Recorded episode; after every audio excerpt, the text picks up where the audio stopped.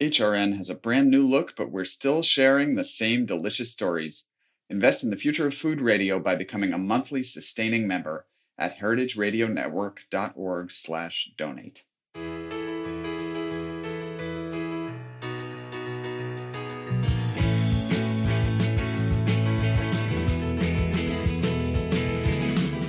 Hello and welcome to a very special new episode of Why Food, a podcast about entrepreneurs, innovators, and career changers. I'm your sort of solo co host uh, this week, Ethan Frisch.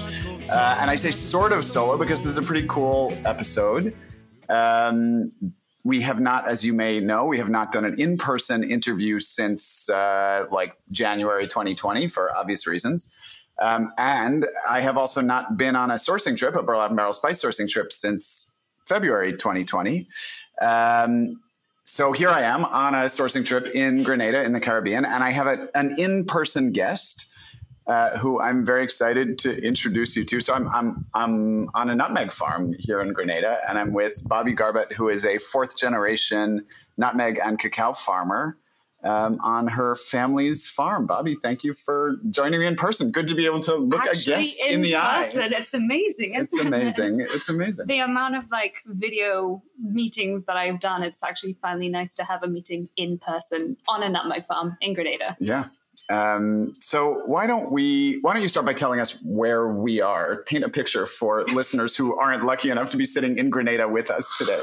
Well, um, I can tell you, Grenada is a tiny little island um, in the south of the Caribbean. So we are we are literally 21 miles long, 12 mi- miles wide. I mean, it takes less than two hours to get around.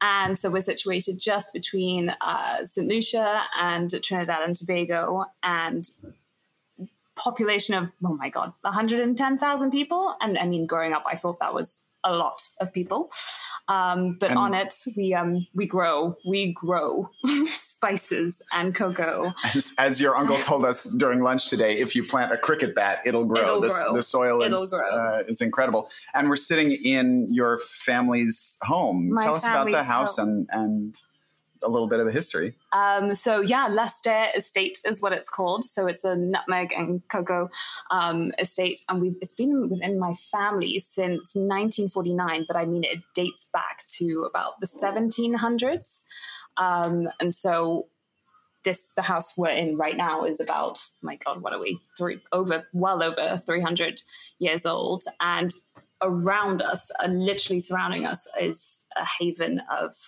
cocoa trees, nutmeg, guavas, mangoes. I think there's a guava tree right out the Right. window. We can almost Yeah. reach out the window and grab a guava. Off A little guava, a little Yeah. bit of moringa down there, and you look down a bit further, and it's a little bit of avocado as well. It's just a little bit of everything. And I mean, growing up, this this was my normal. There was just fruit falling out of your ears. Like it's it's just yeah, it's And- amazing to be back here. And your decision to come back is a fairly recent one. Uh, Fairly why don't Why don't you tell? Why don't you tell? We'll we'll get into the story over the course of the interview, but why don't you tell that the yeah catch everybody up, bring us up to speed. up to speed from how how many years should we go back? Well, you so you started your career in fashion in- production. in fashion production. So Uh, yeah, if you told me five years ago that you're going to be a nutmeg and cocoa farmer, I would would have said to you, pigs will fly the day that that happens. Um, but no, going back to it after I finished university, um, which I did over in in the UK. So I grew up to a British father, and my mother is of course Grenadian, and her family has been here for the last few generations, so Indian descent, um, Grenadian. So I was over in the UK. I did what is it? Uh, history of art um, at university, and then I moved back home to Grenada. Oh, that the phone goes. That's just a. I'm gonna- We're in the family house. we're in the family house. Yeah, what happened then was I I couldn't really find my place at home. I got very frustrated. I I didn't know what was my thing when I came home. So it was about three months there and I sort of nearly self-combusted, not really knowing, you know, that post post university, post education sort of low that you don't know what's happening. So I um I bottled it and I went back to I went back to the UK and um, I yeah I started a I started just I sort of fell into fashion production. I was I was a production assistant. I was sort of curious how you know shoots were made, how commercials were made, and I loved all the behind the scenes of it. And I just, you know, you live that fast paced London life for two years, moving boxes, organizing shoots, organizing catering, and you think, God, this is great. This is this is the London life that I wanted to live. And then that sort of, I think after a while, I just I sort of saw through the the to put it lightly, like fickleness of of the industry. I was like, well, what what am I actually doing in this role? What is the greater impact? And so I I essentially got frustrated, and I was curious at that time. I was so curious about global food systems. I loved cooking for people. I was fascinated how our food got to where it did so after having had this experience of working in fashion and all of the the ups and downs, the frustrations, you wound up back here in Grenada from London. Um, and, and as far as I understand it, not expecting to wind up back on the farm, not expecting to do mm. this. What was the what was the process of deciding that that this was the thing? How did you realize that that this that that the farm was the thing you wanted to do and had been under your nose the whole time? It was i mean I, I, kept coming back to grenada for like holidays and everything like that. And every time i'd come up to leicester i'd fall more and more in love with it. And i i i didn't know why. I i knew it had so much potential but at that time when i was coming back i just couldn't figure out what it was. I didn't have enough sp- experience i thought to know what what really to do with it. And essentially what happened about March, obviously last year, well timed with the pandemic, as I was home for a week, literally a week. And I remember it happened on Friday the 13th, and I felt it in my bones. I was like, I don't think I should get on the back on that plane tomorrow. And I so I I switched from fashion to doing catering for fashion shoots at the time, and all my jobs were being cancelled. I was like, there's actually no point me going back.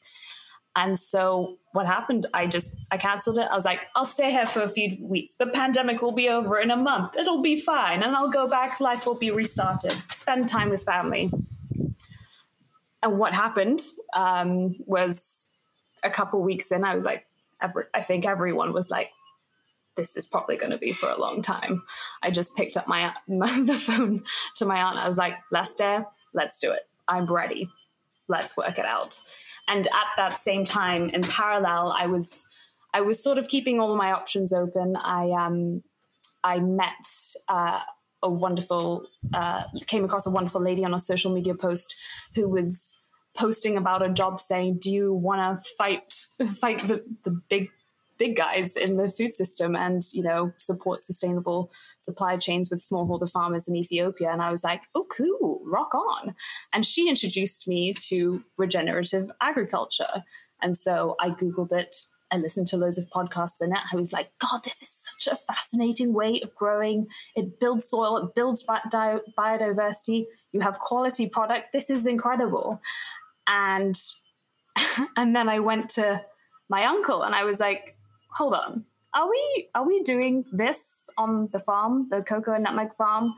I mean, when I was growing up, it literally looked like a mess. There were trees growing in amongst guavas and mangoes and a little bit of nutmeg around.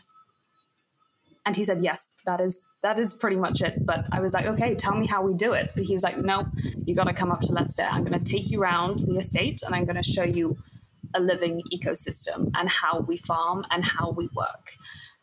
And when I went around that day with him, I was just, I could not believe that this, we were sitting on this, this, this was our, our land, and we were actually building biodiversity, building soil. And I just knew, I just knew I had to be part of it. I had to be part of fixing that system, growing what we had here instead of instead of letting it go and losing the legacy. So why don't you describe the farm in a little more detail? What does it look like? What does it what does a cocoa tree look like? What does a nutmeg tree look like? What is what is a regenerative agroforestry system? Uh, what does your regenerative agroforestry system look like to somebody who hasn't ever seen something like this? Well, when I was growing up, it definitely just looked like a messy, muddy, you know, thickly forested dark forest floor, but now I see it. I'm I walk into you know our fields, and it's it's a food forest. You know, you you have so much bamboo growing around, like high grass. And then you walk into this sort of dense, muddy forest floor and the cocoa trees. Cocoa trees are actually quite small. So as they grow, you need um, higher trees to grow about. So leguminous trees as well. So you have a, like a taller forest canopy that shades the cocoa trees below. So as they grow, they can they can sort of stay protected and stay away from any any sort of harsh weather events. So it it has its own layer of protection as it grows, and that means that we don't need to have any pesticides, any insecticides, anything like that. It's essentially a living ecosystem that protects itself.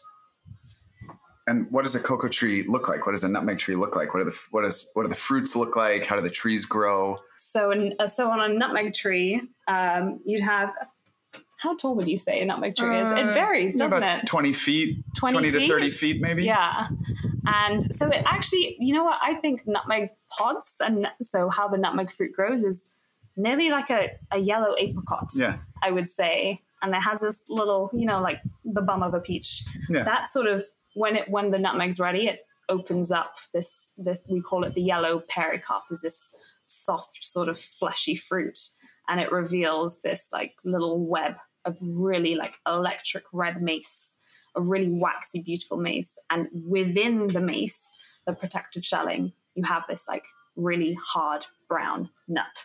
And then you have to crack the nut open to reveal the green the green nutmeg and that's Which, in fact is not green, but is called green well, when yeah it's we fresh. call it yeah But the nutmeg, the whole nutmeg that we know that most people will have cooked with is is the inner inner pit Mm. of this little fruit with the yeah the dark shell around it, the mace around the shell, and then the fruit, the pericarp. Yeah. Little do they know it's layered in literally all these electric bright colors Yeah. that we never get to see. So it, it looks the tree itself looks like a, an apricot tree or a peach tree, especially this time of year. There's a sort of a low level harvest, a low level production. The trees are always growing these fruits throughout the year, but July July is the beginning of the uh, the major harvest season, and so we were walking around the farm. I mean, trees laden with fruit They're literally coming out of our ears. Yeah. f- falling all over the ground. um, and how about a cocoa tree?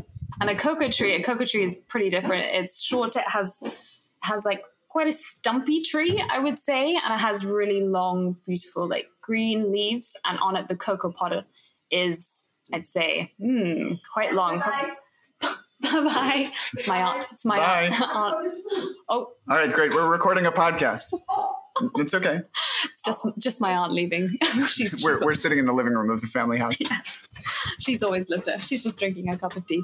Um, but a nutmeg pod, a nutmeg pod. Uh, cocoa pod. Cocoa pod, cocoa pod is this uh, about half a foot. It's really pointy, really like hard, like gristly surface, and it can be any color. It can be red, yellow, orange, green, all sorts of colors. And there's there's so many varieties growing on our estate that we we don't even know what variety we're growing.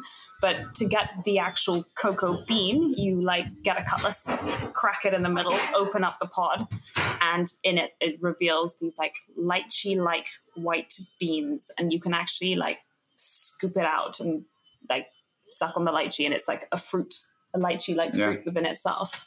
Um, And so, yeah. inside that fruit is the Is cocoa the- bean the cocoa and bean. ultimately the cocoa nib, which is fermented Fermented. and roasted and dried and ground in a very special somehow grinder becomes to turn into a chocolate, chocolate. bar. Yeah. That's crazy. Um, how how is your vision for this farm different from from the previous generations or from what your family was doing with it before you came along with this idea and said, I, I want to do this, I want to take this over? It's it's an interesting one because I I class my my mother's generation, so my aunts and uncles, they've really preserved what we have, and in Grenada that hasn't that hasn't really happened. Um, having having you know family member to family member um, bringing down the the estate, and um, so my uncle is an agronomist and he really is the one that kept the estate going. My grandfather was the one that bought Leicester back in back in 1949 and he passed away in the early 90s but he was working until the day he died. He was there, he was down in the works, he was down picking cocoa all of those things. And so when he passed, my uncle my uncle took it on. And it's i mean we we're here in 70 acres of of cocoa and then we have a sister estate and that's it's a, it's a slightly higher elevation where our nutmeg grows. And that's about you know 120 acres. Most of it is complete forest um, as if we we went to have a walk there on tuesday. But my uncle was preserving it but it wasn't his full-time job at the same time. So my family as as a lot of Indian immigrants that came over here, they diversified their businesses a lot. We have a hardware store also, so it wasn't it wasn't a priority, but he kept it going. And so what happened to the so cocoa and nutmeg is like the big cash crop of Grenada. It's our it's our biggest export, both of them, and particularly with those two items, what happened in the late '60s is that the government realized that there was with nutmeg and cocoa farmers there was a lot of winners and there was a lot of lo- losers. So smaller nutmeg and cocoa farmers they couldn't compete with the bigger nutmeg farmers because they were finding the market themselves. They were going to you know london amsterdam meeting their buyers and they could sell easily but the you know it, it was very imbalanced. And so the government brought in the, um, the Cocoa Association and the Nutmeg Association. And what happened was that equalized the market. So everyone had to sell to the government. They couldn't decide on the price. They couldn't decide really where their nutmeg was going. Just to keep it, you know, all fair, they had good intentions with everyone. And and essentially that that is what stumbled the competition and stumbled any farmer being able to grow. And so, because of this restriction, it sort of just stumped a lot of growth within like the, the farming within ag- the agriculture industry in Grenada at large. And so it's essentially it's it's still in place today, but things are starting to they're starting to look beyond. Yeah. Well, and, it's a complicated situation because on the one hand, you recognize that you know 60 years ago when they put that system in place there was a it, it was it was done to solve a problem mm. um, that was creating a lot of inequality in in the nutmeg and cocoa trades but but as I don't know, as communication has modernized, as uh, farming techniques have modernized, it it has uh, gone kind of to the other extreme, where yeah. farmers are disincentivized to innovate, um, and and often because the price doesn't increase sort of with with the pace of the global market, yeah. Um, farmers hardly make enough money to justify the cost of harvesting, drying, processing the nutmeg for sale. So, yeah. um, with cocoa and nutmeg, we've talked to several people over the last few days who are like, who've, who've said, like, you know, why bother? It's um, selling to the government doesn't make me enough money to go through all of that pretty significant effort. So I might as well just let it fall yeah. off the tree, let it rot let my cocoa rot, let everything. Yeah, sometimes it costs more to produce it than it does to sell it. So really, what's the point of going through all that in the first place? Yeah. So, so well, uh, I'm going to ask you that question. What is the point? Um, you you. Uh, you orchestrated one of the maybe maybe the only or the first um, the first nutmeg shipment shipment of nutmeg outside of outside of that system. Yeah. Um, how did how did you do that, and uh, where do you think the where do you think that goes? Is there do you see I mean, we'll get in the second half of the interview. We'll talk yeah. more about sort of the policy implications or, or the uh, what's happening in Grenada more more generally. But let, yeah, let's talk about that particular shipment. How did you pull that off? So, I mean, it all started all started four years ago, and it was actually around the time that my aunt, who is really actually she was forward thinking with the, with the estate. She's the youngest of my aunties and um, she decided she was like well we're growing organically why don't we just get the certification? And i mean with the certification you know you have a lot of admin costs to do but she was like you know what? It's worth it. Let's do it. Let's try it. So we managed to get certified in 2017 and serendipitously i also went on a trip with my parents to france um, and stayed with a french family and they were like you're you're from Grenada. We love spices. They have a spice company there. We they were like, we know Grenadian nutmeg is the best, and we want your spices from your estate. And um, I well, I told her at the time what I was doing. She was like, you need to go back to this estate. You need to make this happen. And so that sort of put the put the little inkling in my head. And so it was, I think to be honest, the government moves a little bit slowly here. As so they so often do. as yeah. they so often do. Um, and yeah, over over the two years, we were negotiating with the government that because our nutmeg was organic, that could we ship separately? Because what was happening at the time, we were growing it organically, certified, and it was all being pooled together. Um, all the all the other growers, um, all the nutmeg together, and so essentially what happened was when we finally got the the go ahead from the government like hey you have a license you know just pay us a nutmeg tax to make it all fair fair game. And um, that was that was going to go ahead. We had everything prepared for march march 2020 and of course what happened? Again pandemic happened. There were no direct flights over to the uk everything got shut off. And i was like ooh while i'm here we can't ship anything out. And I thought I just need to start connecting to anybody and everybody that's in this industry, movers, shakers, and and I came across Ethan and Burlap and Barrel probably like a couple months into being in Grenada, and Yeah, I last just summer sometime. yeah last summer, and I just tagged them on a social media post and. Ethan said to me straightforward, he was like, uh, "Can we buy some nutmeg from Grenada?" I was like, "Oh my god, okay." the maybe- timing worked out. We, we were having trouble also because of the pandemic and, and all of the international shipping and logistics issues. Our regular nutmeg supplier in Zanzibar, we, we were having trouble getting a shipment from them.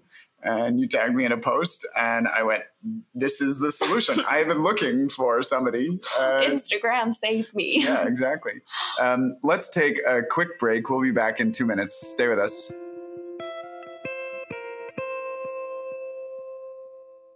HRN is excited to unveil the new look of Food Radio. We have a brand new identity and a new website. Our site makes it easier than ever to discover new podcasts and dig through our archive of 15,000 episodes. It's been 12 years since HRN started broadcasting food radio, and we've made it this far thanks to the support of our global listening community. It's because of member no- donations that Why Food is on the air along with 40 other weekly shows. Your contributions gave HRN the security we needed to stay on the airwaves during the pandemic and are allowing us to reopen our studio. Becoming a monthly sustaining member of HRN shows me how much Why Food and Food Radio means to you. At HRN, we're investing in the future of food radio. To do the same, become a monthly sustaining member of HRN. When you do, you'll get access to our very special secret menu. We've gathered exclusive discounts and offers from some of our favorite food and beverage brands. Enjoy insider pricing on goods that will ship right to your door. Join our community of monthly donors, and special deals will come your way throughout the summer. A gift of 5 or $10 a month gives our community the consistent stability it needs to keep the voice of America's food movement alive and thriving. Become a monthly sustaining member at heritageradionetwork.org/donate. And we're back. Uh, I'm here in person, in person with Bobby Garbutt, fourth generation nutmeg and cocoa farmer on the beautiful island of Grenada. Um, Grenada has sort of hit a wall in a in a sense. Uh, I, I should say nutmeg and cocoa production in particular, sort of export oriented agriculture has sort of hit a wall in Grenada. The government uh, plays more of a role than a lot of people want them to. Um, there was a, a the catastrophe in 2004 of Hurricane Ivan, which wiped out a very significant A lot. portion of the island's nutmeg and cocoa trees, and so farmers have had to start, in a lot of cases, from scratch, growing growing new trees. Um, and and in that time, because at that point Grenada supplied something like 20% of the world's nutmeg. In that time, that that market share has been taken over by nutmeg from other places, and so uh, Grenada is now kind of fighting an uphill battle to to retake some of that ground. But at the same time, nutmeg consumption overall around the world is going up. Uh, there's more demand, and and Grenada has this incredible reputation that you talked about earlier. Mhm. Um, would you talk a little bit about uh, some of those challenges as as a farmer yourself, and some of the potential solutions, or some of the things you'd like to see happen more in Grenada to to Bring it back. yeah, well, bring it back, and not even just bring it back, get it, move it forward, right? Get it, get it to where you'd like it to be, or where you think most Grenadian farmers would like it to be.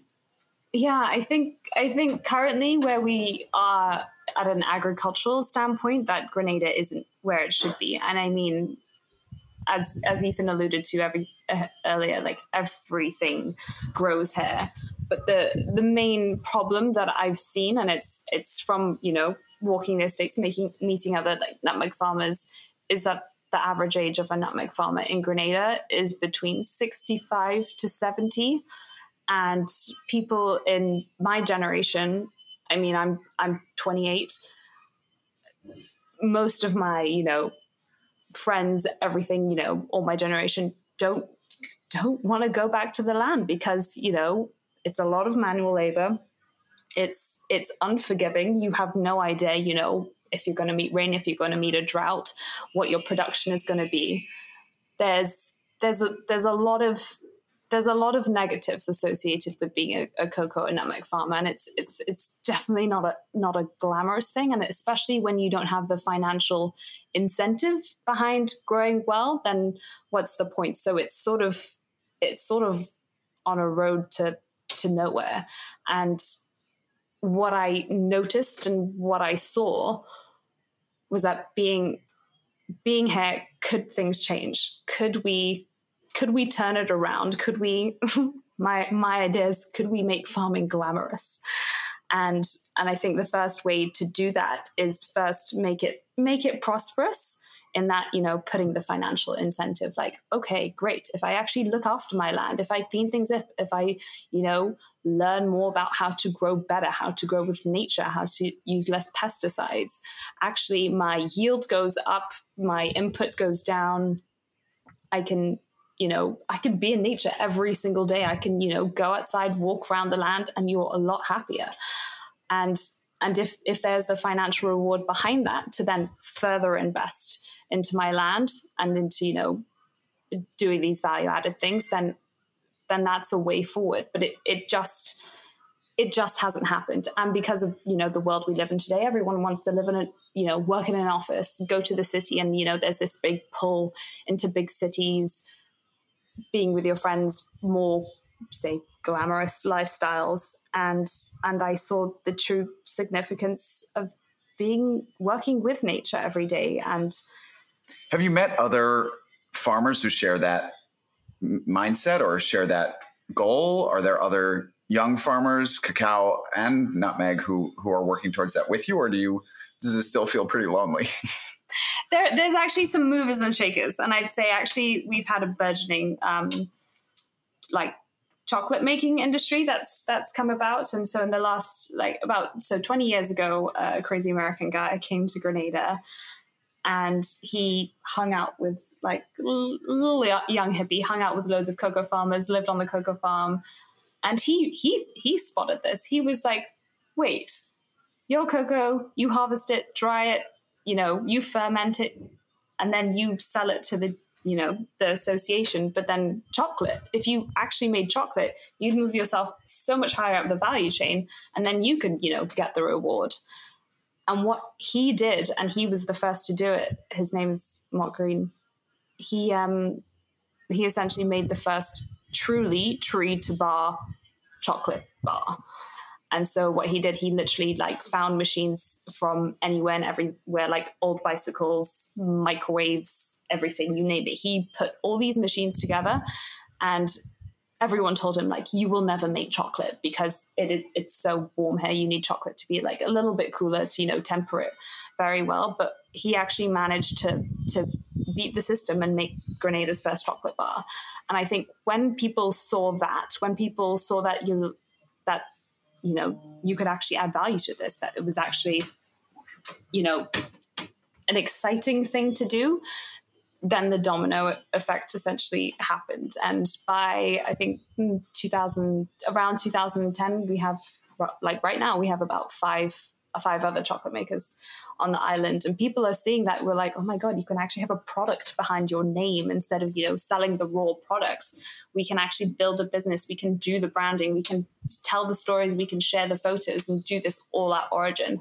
And i think this is you know it's starting in chocolate because i mean everyone goes crazy for chocolate. And so there is this like growing resurgence albeit it's still a very small community now. People are really really getting on board with it. And i think it's it's definitely like giving grenada a name in the chocolate industry. Like people i wrote, reached out to in the cocoa industry they were like oh my god you're from grenada? Grenada? I, grenada chocolate. And so now it has that and Mott Green was incredible for establishing that on a global platform. Now it's it's really it's really coming coming into its own. And and i mean tourism is maybe maybe the country's uh, national industry in in a in a significant way, right? A yeah. lot of the money that comes into the country comes comes with tourists.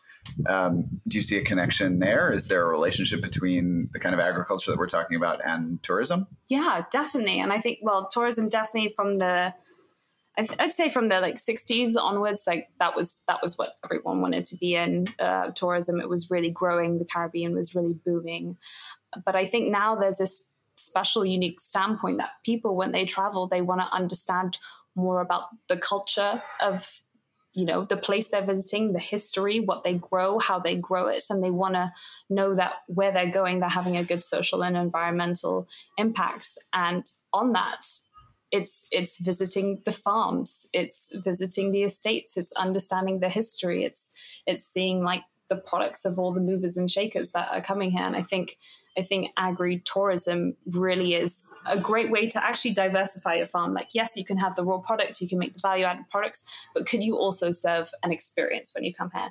An experience that nobody else is going to get around the world. You know, you go around the world, you know, it's the opposite of like an, an all inclusive holiday. You really get to understand the environment and the world that you're that you're stepping on into once you marry agriculture and tourism together. So I think they can work well with each other instead of competing against each other like they potentially are now. They can actually work well together. What does what does the older generation think of what you're doing? Your your aunts and uncles who have managed this farm, uh, you know, through all of the ups and downs of the government systems and the hurricanes and everything else that they've had to deal with. Uh, what do they think of your of your taking this on and, and your goals for it?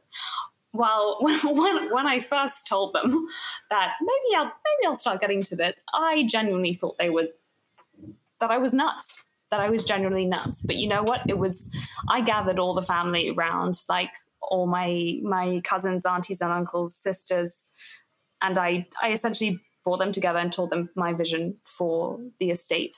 And at the end, there was a collective sigh of relief because it could very easily have gotten to the state where we would have had to sell the estate estate. And i realized that if i if i got to you know the end of my life and nothing happened with the estate then that would be the biggest regret in our family's history. And so they they have given me everything all the knowledge they know they have just gifted it to me. Even all my crazy ideas, they've actually welcomed it. Some of them have worked, some maybe not so much, but they really, I mean, I we couldn't have got to where we are right now had it not been for my aunts and uncles literally being there. I mean, we have family lunches here at the estate every single day. Like they are cooked. Ethan, oh. Ethan and Nori have been amazing, enjoying. amazing. Yeah, yeah. Um, so much of what we've been talking about, so much of what we've been talking about over the past week has to do with policy and and uh, policymakers. Um, uh, is there a message for policymakers, Grenadian government officials, other people in in Grenada and outside uh, who who can shift this, who can move it in one direction or another? What would you what would you ask of them?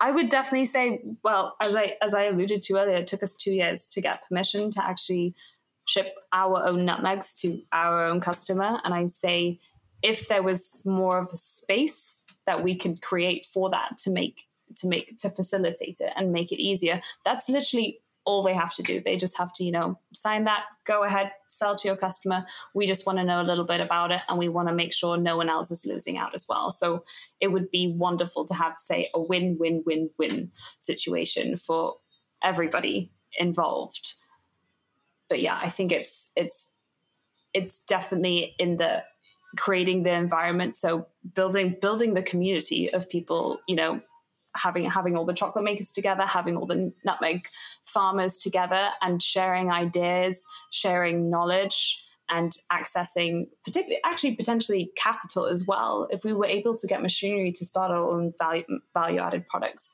then that could help us innovate and grow at farm level as well. So yeah it comes in those two things. All right. Uh, let's do some fun questions, fun questions. rapid fire questions. I'm before we wrap up. um, if you were a vegetable uh, this is a boring question. I always start with this question. If you were a vegetable what vegetable would you be you actually picked up this morning an okra Oh, okra, yeah. okra. I okra, as you say here, okra, Okra. as we say in the United States. Yeah, it's sort of you know spiky yet Mhm. fluffy and feisty Mm. Yeah, the, and the it's ones small. the ones that you had in the kitchen this morning were very fuzzy. very fuzzy I'd never seen anything like that. Uh, the, what about the sliminess? Is that a? oh yeah I love that i love the sliminess right. you know you know soft inside actually do you have a favorite preparation for okra? i literally just like slicing it frying it straight on the frying pan and Mm. just nice and crisp before before the sliminess Mm. arrives Yeah, cook it Yeah. fast enough. Yeah. yeah. Um, desert island kitchen tools. Uh, what do you bring with you? What do you find yourself reaching for in the kitchen more than anything else? oh my i saw microplane grater Yeah, well, you're a nutmeg farmer. uh, yeah. That's you had to I say that. I have to. I have to. Because it's just the evenly even distribution you get on the dish with the nutmeg. Yeah. That's microplane grater. Um, favorite unexpected application for nutmeg. You know what? On on buttered toast, hot buttered sourdough Ooh. toast. Oh my That gosh. sounds like breakfast It- tomorrow morning. yeah, that's that's what it's gonna be. It's great little nutmeg over the over Yeah. toast and butter. Every day. It's right next to my toaster as well. So I make sure make sure it's always on there. Um, what was a what was a typical family lunch growing up? What did what did you eat? Curries, so much curries. So yeah, because my family is Indian through and through, like fourth generation Indian here. Literally, you name it, we will curry it. So curried bodhi beans, curried goat, which we call mutton, curried curried fish, curried aubergine, curried potatoes, chana, dal, you name it. You we curries. Mm. Curries our thing and roti. What else? Uh, what are some of the other kind of classic dishes of Grenadian cuisine, or what else do you think people who have not tasted it before should know about Grenadian cooking? Well, oil down is actually meant to be our national dish, but I have to say I'm, I'm not the biggest fan of it. It's quite it's a lot of starchy vegetables in it, so you get full really fast, but it's delicious. It, has coconut, turmeric, spices, and it's cooked on this like big coal pot, so you get that really fiery, beautiful flavor in it and it's yeah it's really complex and delicious but it's just annoying that you can't eat that much of it when We've you been, eat it we've been here a week and we haven't had it yet. we I'm just saying. it'll, it'll be it'll be on the way All right. Um, where can our listeners uh, follow your work, learn more about what you're doing? Um, they can buy your nutmeg at broadbarrel.com, but but to you know, not to make a big plug for that. Look, just uh, where where can they follow you? Uh, so I have my Instagram account called the Sustenance Collective, where I basically just pour my heart out every time I come back to the farm. So if you want to follow that soppy story, then please do. Um, and then actually, our chocolate is ending up in a chocolate maker called Orfèvre Chocolate, which is a Swiss chocolate maker. Um, hopefully later this year. And so yeah, being shipped to the US or available in the US? potentially available in the US. I'll, I'll make sure of that. Um, as always, you can reach us by email, yfood at heritageradionetwork.org, or on social at yfoodpodcast. You can reach me via my spice company, Burlap and Barrel, at Burlap and Barrel, on Instagram, www.burlapandbarrel.com. Uh, you can reach Valerie via Instagram at Foodie in New York. Um, thank you to the Red Crickets for our theme song. Thank you to our amazing sound engineer, Armin Spengen, and most of all, Bobby Garbutt. Thank you so much for Thank you. joining me. Thank you for being my first in-person interview in a, a year and a half, IRL. and um, for this amazing experience here in Grenada. Thank you. Talk to y'all next week. Y Food is powered by Simplecast. Thanks for listening to Heritage Radio Network, food radio supported by you. For our freshest content, subscribe to our newsletter. Enter your email at the bottom of our website, heritageradionetwork.org. Connect with us on Instagram and Twitter at heritage underscore radio. You can also find us at facebook.com slash heritage radio network. Heritage Radio Network is a nonprofit organization driving conversations to make the world a better, fairer, more delicious place. And we couldn't do it without support from listeners like you. Want to be a part of the food world's most innovative community? Subscribe to the shows you like, tell your friends, and please join the HRN family by becoming a member. Just click on the beating heart at the top right of our homepage. Thanks for listening.